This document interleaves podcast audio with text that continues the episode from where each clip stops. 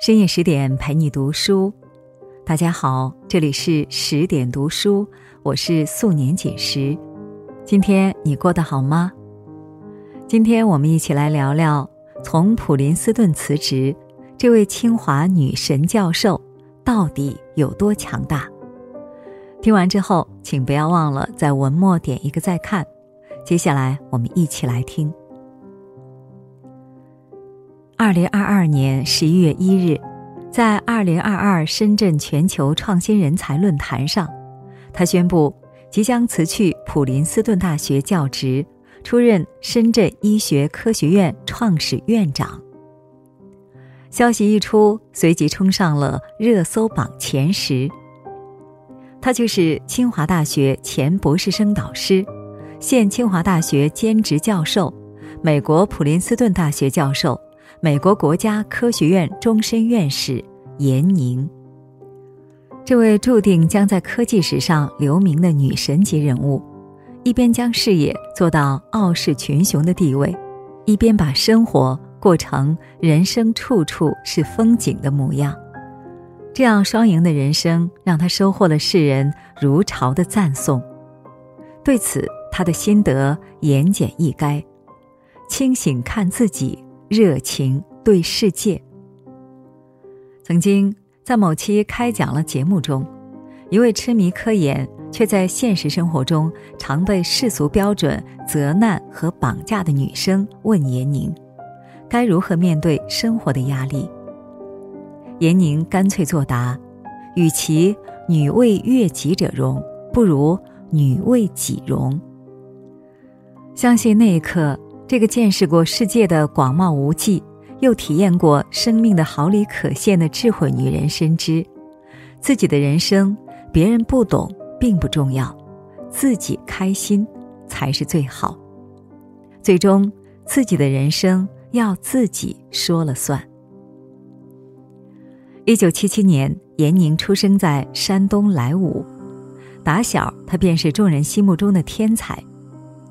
当同龄小孩还处在懵懂无知中时，宇宙是无穷的，可什么是无穷？这样的问题已是严宁关注的焦点。如此的勤思敏学，使严宁的成绩一直名列前茅。十九岁那年，高中毕业的他面临着人生的第一次重大抉择：选大学与专业。母亲给了他两个选项。医学专业，就业时间越长，职业红利越丰厚；金融会计专业，当时的就业大热门。可严宁对此毫无兴趣，他拒绝了母亲的建议，果断选择清华大学的生物系。而他给出的理由也让人无力反驳。当时代进入到二十一世纪，生物学与医学将会更加息息相关。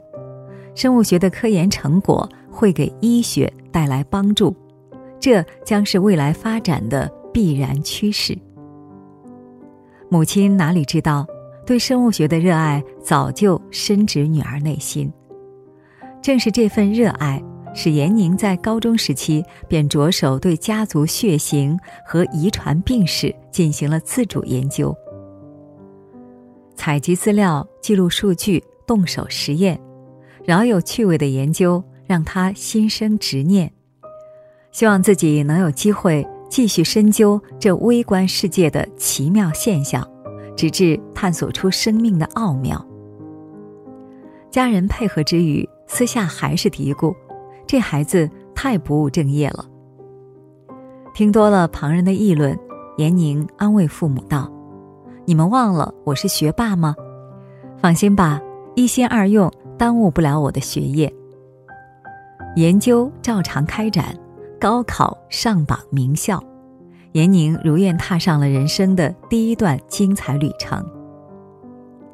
是啊，人生只有一次，对于自己喜欢的事儿，本就该心无旁骛，坚持到底。转眼间，大三暑假到了，严宁再次选择了新的起点，出国留学。才智出色的他，如愿拿到了普林斯顿大学的录取通知书，去攻读生物学博士学位。毕竟长久以来的天纵之才，读博初期的严宁很是自负。导师评价他，在学习上未尽全力，时不时的取巧也只为彰显他的本事所在。但科学容不得半点投机，侥幸心理也带不来永久的成功。很快，严宁尝到了失败的滋味，什么实验都做不出来。真的像活在地狱里。万分沮丧的他意识到，想要获得难以企及的成功，就需要付出常人无法承受的努力。为此，他为自己定下了严苛的标准：不会做的实验就做到会做为止，做不好的实验就做到完美为止，能够一次做完美的实验就做到次次完美为止。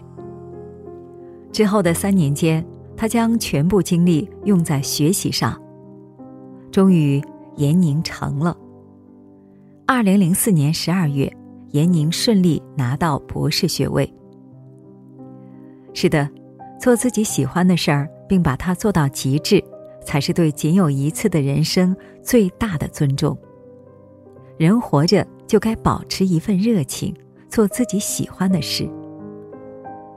二零零七年，还在普林斯顿攻读博士后的严宁，欣然接受清华大学的邀请，成为清华最年轻的博士生导师。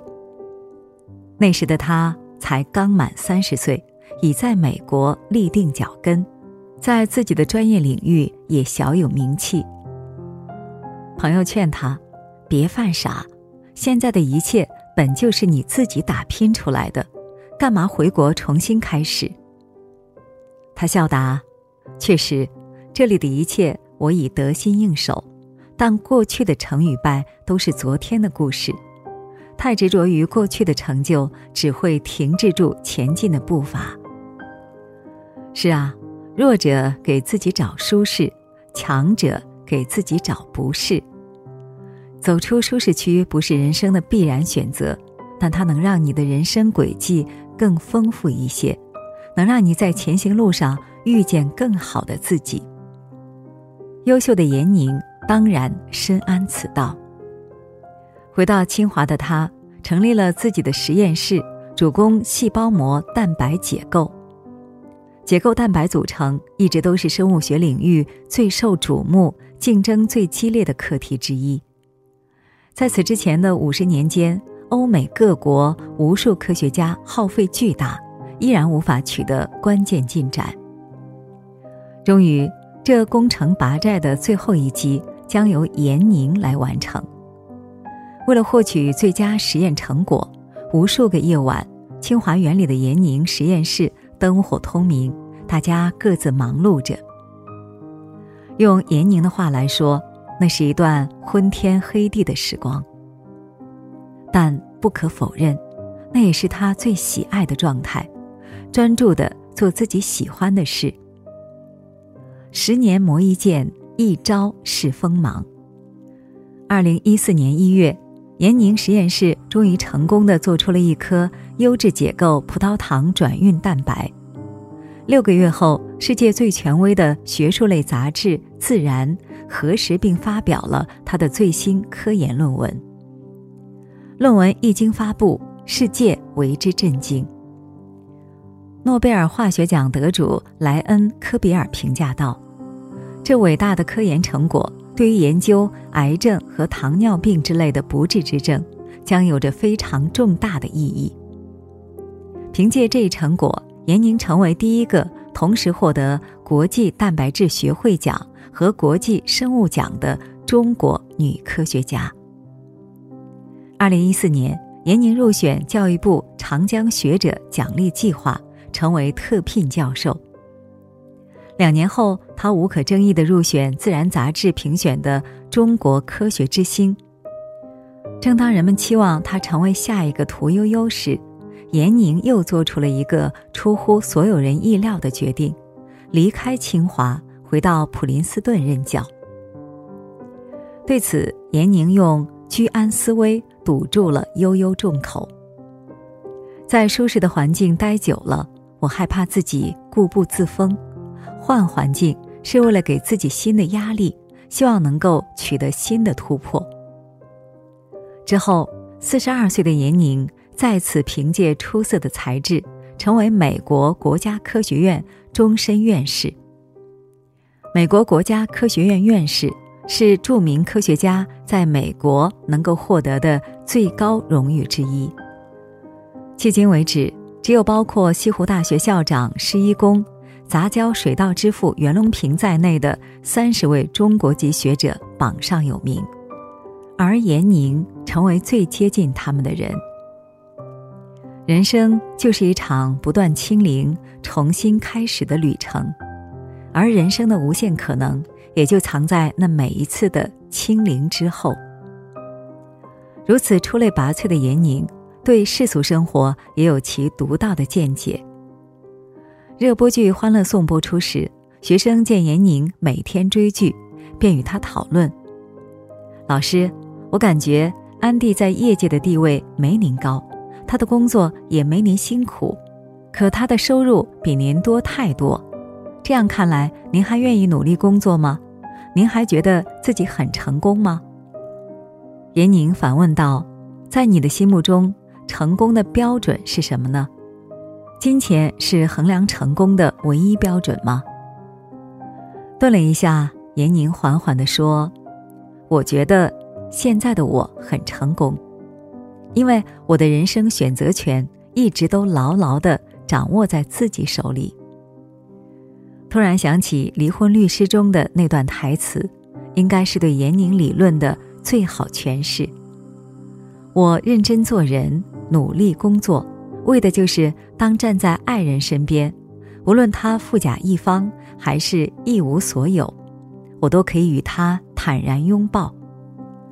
因为他富有，我不用觉得自己高攀；他贫穷，我们也不至于落魄。这就是女人努力上进的意义。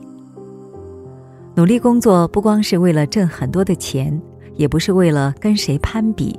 而是让你的人生拥有更多的选择权。说到底，拥有选择权的人生才是成功的。二零二二年，严宁已年近不惑，但她没结婚，没生育，这注定了无论她多优秀，这不婚不育的现状总会成为旁人热议的话题。年轻女孩们本对她暗自艳羡。待得知他时至今日依然孑然一身时，突然就释然了，也没啥好骄傲的，不过是用生活换事业罢了。而中年大妈们更是不留情面，一个女人事业再好，没个家庭，人生终究也是不完整的。面对世俗的质疑，严宁只淡淡的说：“我不结婚，并不欠谁一个解释。”我的幸福感从来与婚姻状态无关。如今的严宁已找到让自己舒适的生活方式，和科学为伴，用心生活，自由做自己。这世间本如此，无论你声名显赫还是寂寂无名，前行路上总会有质疑的声音，也会有参差不齐的评价。太在意别人的眼光，只会活得束手束脚；太关注别人的看法，只会过得畏首畏尾。别人的嘴爱怎么说就怎么说，自己的路想怎么走就怎么走。或许我们堵不住别人的嘴，但可以选择走自己的路。正如何炅所言：“让别人快乐是慈悲。”让自己快乐是智慧。我们活着不是为了取悦这个世界，而是取悦自己，这才是生活的全部。严宁的人生高度常人无法企及，但他的处事理念依然可以借鉴。他努力学习，拼命工作，不是为了跟谁攀比，而是为了过想要的生活。也只是为了在人生路上让自己拥有更多的选择权。网上有人提问：什么样的生活最值得羡慕？最令人心动的一条回复是：不是那种按部就班的过完一生，而是那种无时不刻可以把选择权放在自己手里的人生。毕竟，世上只有一种成功，就是用自己喜欢的方式过一生。好啦，今天的文章我们就分享完了。更多美文，请继续关注十点读书，也欢迎把我们推荐给你的朋友和家人，让我们在阅读里遇见更好的自己。我是素年锦时，祝你晚安，做个好梦。